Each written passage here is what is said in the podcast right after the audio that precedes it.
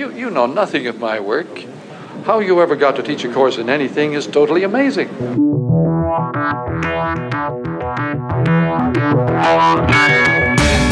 You're listening to the Ticker Podcast from IR Magazine, a roundup of this week's leading stories and industry comment from the world of investor relations. Hi, everyone. The great Canadian media guru Marshall McLuhan made the observation that the medium is the message.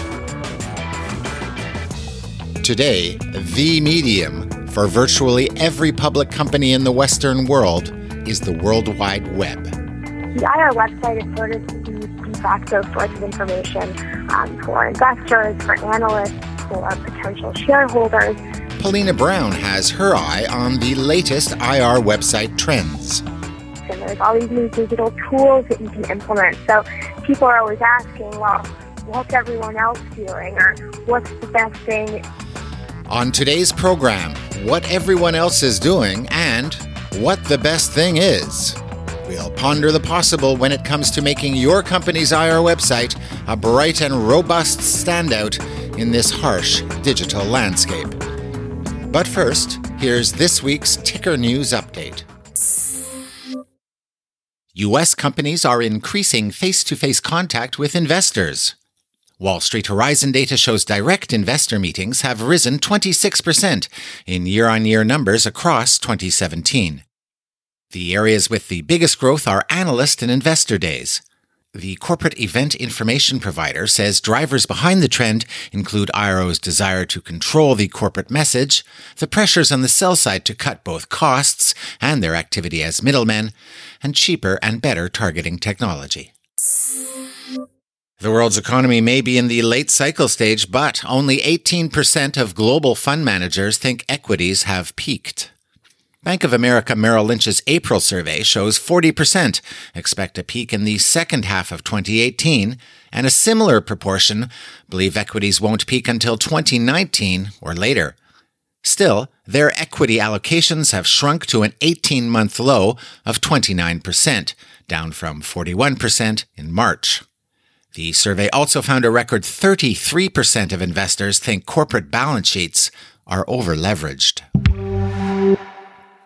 And finally, in what some see as a landmark case, U.S. financial services firm HomeStreet has won court backing in its efforts to stop a hedge fund firm putting its own director candidates on the ballot ahead of HomeStreet's AGM in May. At issue was the company's advance notice bylaw. Investor Blue Lion Capital argued HomeStreet's bylaws presented a myriad of procedural hurdles designed to block shareholder proposals on non substantive grounds. However, the court disagreed. Kai Liekefett, who is representing HomeStreet, tells IR Magazine this is, quote, the first time a court applying Delaware law has ruled that there has been a failure to comply with disclosure requirements and therefore precluded an investor motion from a proxy contest. Cool in the slang form has come to mean involved, uh, deeply participative, deeply engaged. Everything that we had formerly meant by heated uh, uh, argument is now called cool.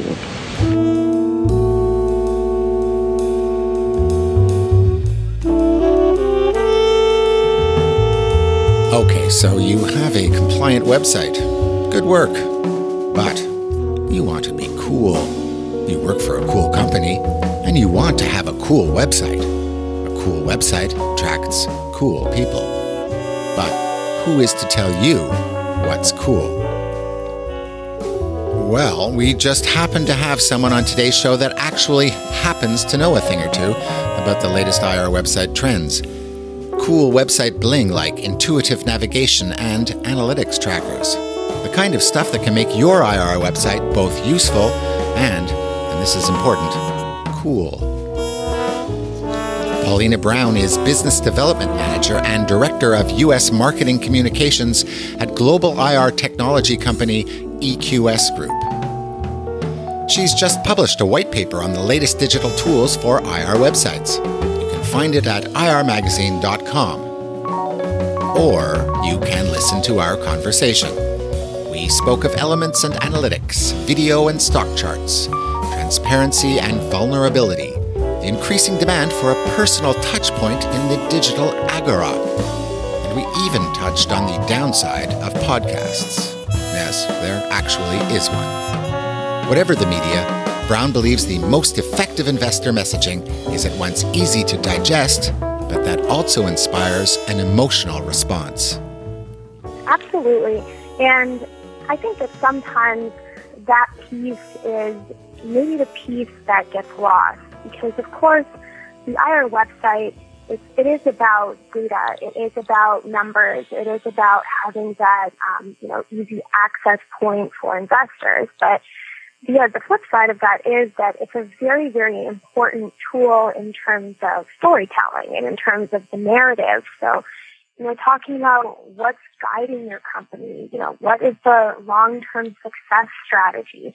And those are the things that sort of tap into that emotional response, um, which I think is what can really augment the sort of power that your IR website has.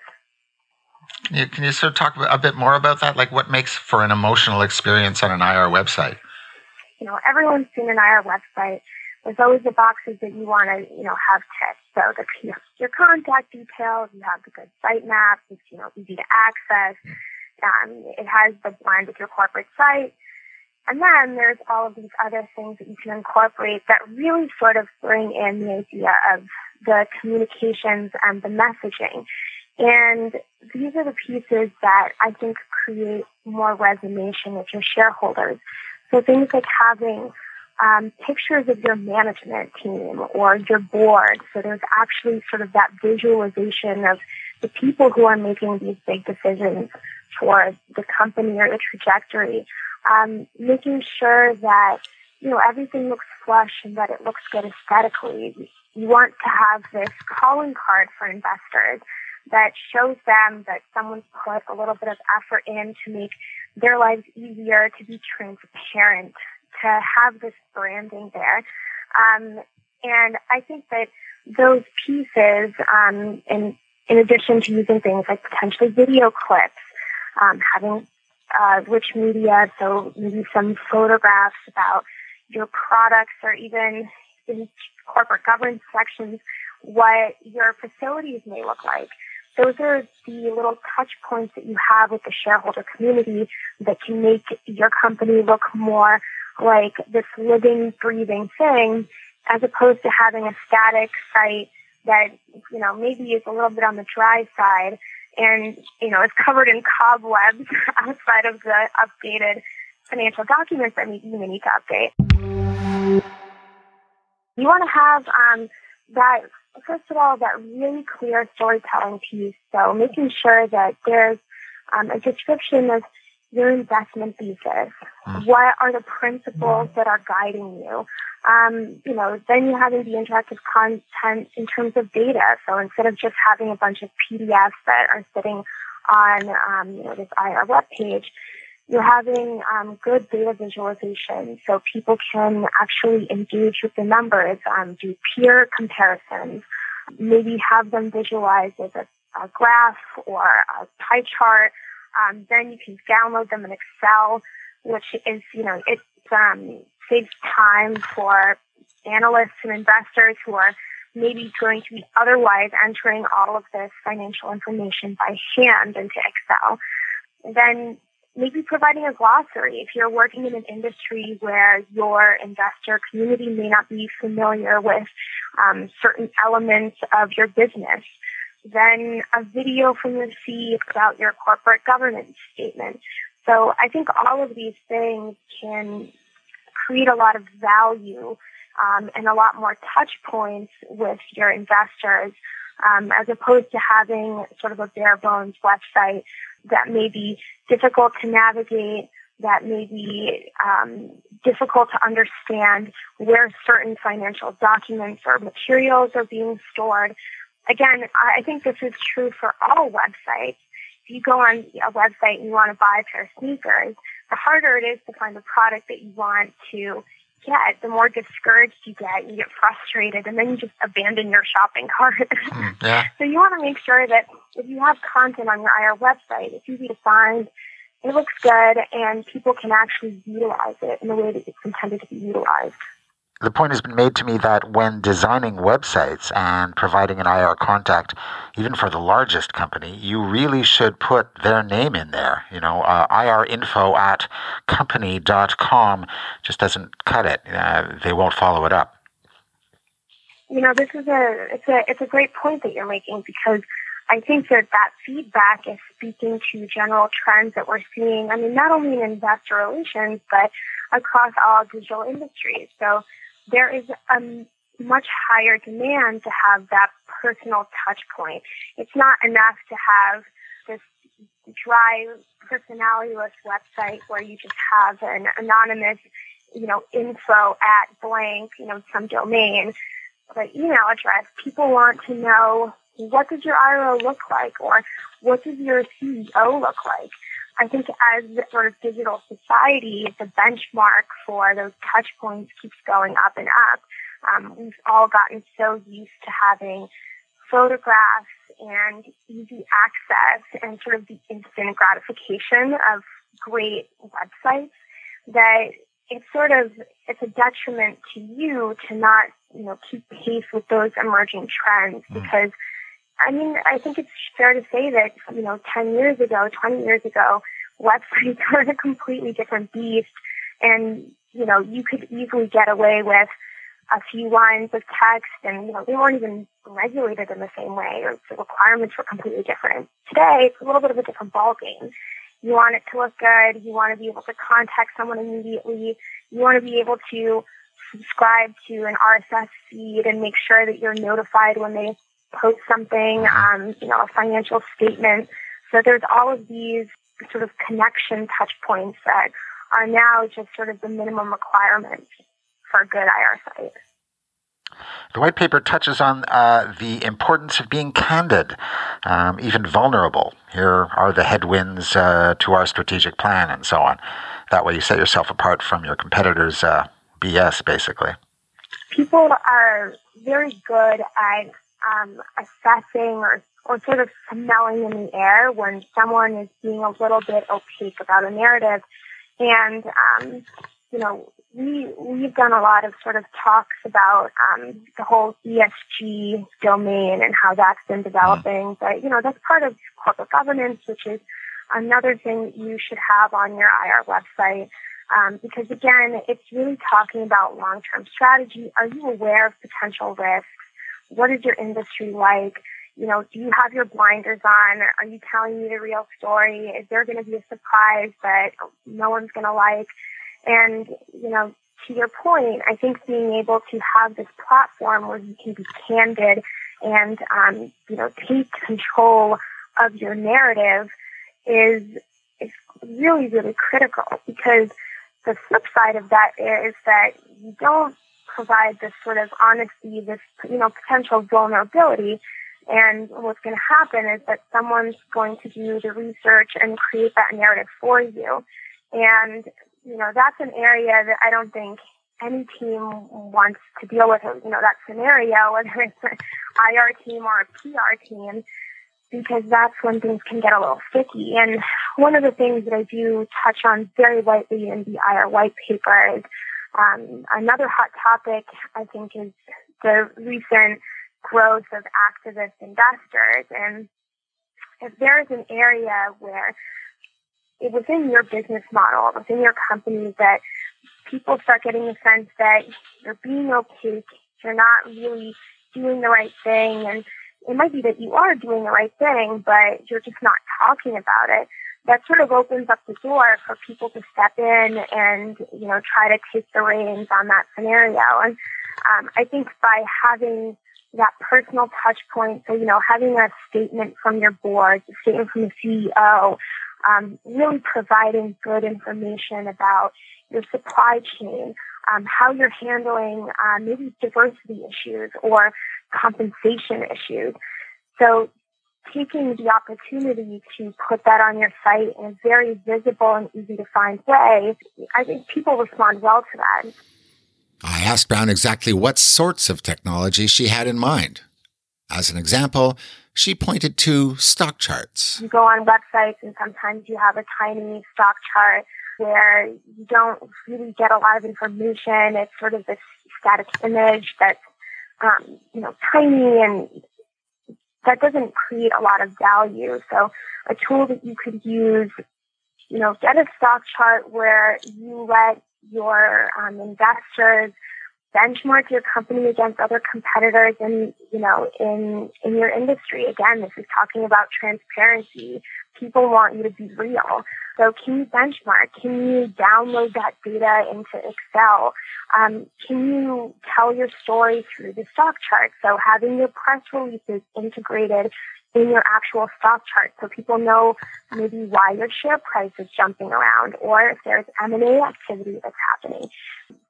You go on a website and you see the stock chart that you know you're, you're having like Windows 95 PTSD flashbacks.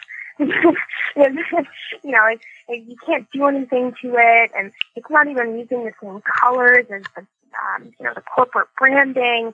And of course, you know it it does communicate the you know the facts that are necessary, but you know you don't want to go on a site and be like, oh, like these people don't care. They they're not even updating this, and it's you know I, I'm now going to have to do some all this manual input, um, and by having you know just keeping on this stock chart topic, having a stock chart where you can actually do something with it. So you can save it as a graphic. You can download all of the Excel numbers. You can use it to benchmark against peers. Um, you can you know, click on an, a part of the stock chart and it tells you that, um, you know, dividends were paid out or, you know, it just creates so much depth in the, you know, IR experience. Mm-hmm. Um, I think it really changes the way that, you know, people interact with your website. Basically, says Brown, it's all about interactivity. Interactivity the involvement of users in the exchange of information with computers and the degree to which this happens. Right. Well, if you want the Cambridge Dictionary definition. You know, that's that's the big sort of the red thread here is that people are really expecting to be able to interact more with websites. Um, so, you know, you have, you know, you have to cater to the, you know, masses, you know, give the people what they want. And it only benefits you because if you have a really robust, great IR website, that's fantastic because you can plug in all of your analytics and you can get so much information about how investors are actually using your IR website. It's fantastic for you too. Wait, hey, what was that? Suddenly, this was getting all very Cambridge Analytica. I asked Brown just what exactly was tracked. Practical that you can learn about your users through through their you know as they meander through your website it really gives you a better picture of understanding um, the behavior of investors or, you know, analysts who are visiting their website. So, of course, you're going to get the page views, you're going to get a bounce rate, um, you're going to get those classic numbers. But the other interesting thing is, is that you get a lot of insight if you have these digital tools where people can, for instance, download something in Excel or download an image library or if you have a financial document library, you can see exactly what documents people are downloading. You can see what numbers people are actually clicking on. So we also do a lot of work with digital reports, and this is a classic example of an area where you get a ton of insight on um, how people are engaging with your content. So let's say you have a digital annual report that's hosted on your IR website. At that point, you can see exactly what pages people are clicking on, which hyperlinks are they sending around. You know, maybe there's a section of your annual report or um, maybe you have an ESG report that has really um, become a hit, and you can see that people are now sending that around on social media, or you can use, um, you know, even your IR team internally can use specific hyperlinks to create dialogue within the investor community, um, to perform certain kinds of outreach. So once you're dealing with hyperlinks, once you're dealing with clickable content, you have a much greater ability to track these data points because if you have a static 40 page PDF that you're sending around as an attachment, I mean, outside of recording how many times you've sent that email, you may not really have a lot of insight on what people are actually doing with that document or what sections are people really engaging with. So not only can you sort of get, I guess, data on what's a success, you can also get a lot of insight on the parts of your site that maybe aren't doing so well.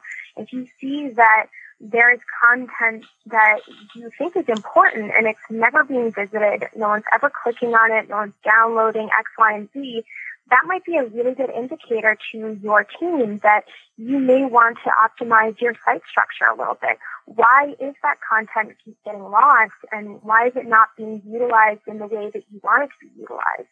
So that's an important um, an important way that the IR team can actually be a little bit more agile. If there's a statement that someone has made and it's it's getting buried in this website, then you know before it becomes an issue, you know that okay, we might need to push this out in uh, using uh, some other strategy. We might want to put it on a different part of the website that has higher traffic. Mm. Um, it gives you that opportunity to roll with the punches, I guess I would say. Which brought us to the topic of SEO search engine optimization. Methods of making sure that the address of a website is shown near the top of the list of results of an internet search. I was going to say how people find you on the web. SEO, I mean, that is a monster of a subject. so, um, I think outside of the, the general, you know, IR team, but it's an important thing to pay attention to if you have any sort of digital presence. And I think anyone who listens and has a website knows that this is, you know, it's a long term, it's not a one off game, it's, a, it's an ongoing project, but making sure that that's optimized so that people can find your IR website easily, whether they're coming in from Google like you or coming in through maybe maybe you have people who are still searching on yahoo.com or you know any other search engine.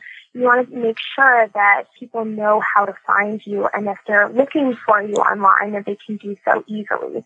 This is from a marketing perspective. There's also you might be able, you might be doing campaigns based you know on facebook or linkedin. Is that traffic getting routed through um, marketing campaigns that you're doing, you know, depending on the industry that you're in, um, where is that traffic originating? Um, that will tell you quite a bit about your target audiences, the actual flow of visitors to your website. And again, that's just an, another useful data point to look at when you do this overview of your IR site. You you do the bird's eye view and you want to make sure that the storytelling is good, that the traffic is getting there.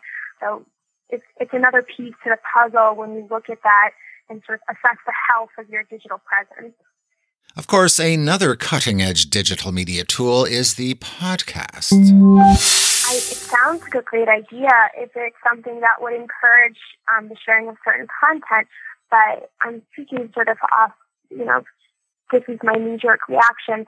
The only thing that I could see that would maybe be sort of maybe someone wouldn't want is that by hosting your content on a, a third party, by default, you're sort of um, pushing traffic away from your site. Um, when you have your, for instance, you mentioned the webcast, uh, so your earnings web, you know, you have a web, audio mm-hmm. webcast that's hosted on your IR website.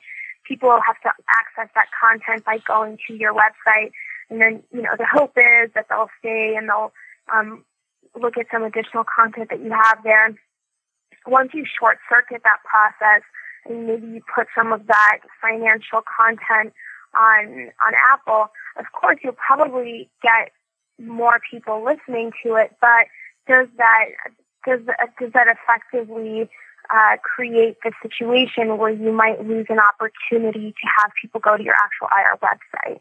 One nice thing about podcasts is they are basically free all these bells and whistles that Paulina is talking about.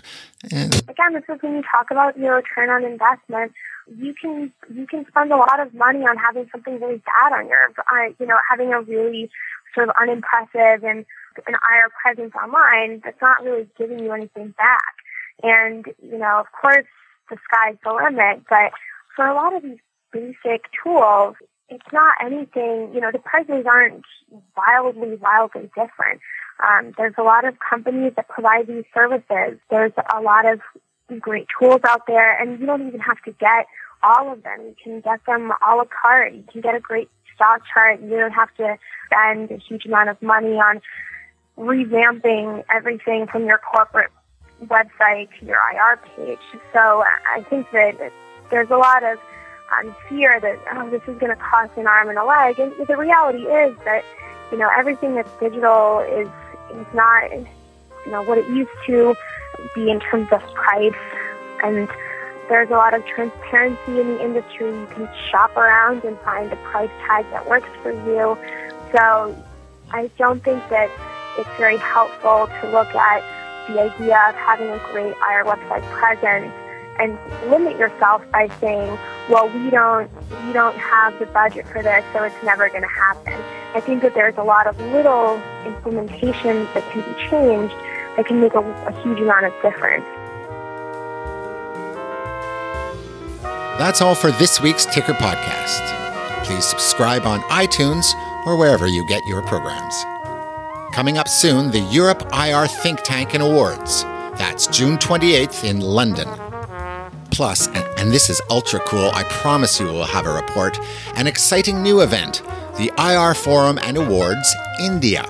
That's in Mumbai, folks, June 15th. Next week, more MIFID.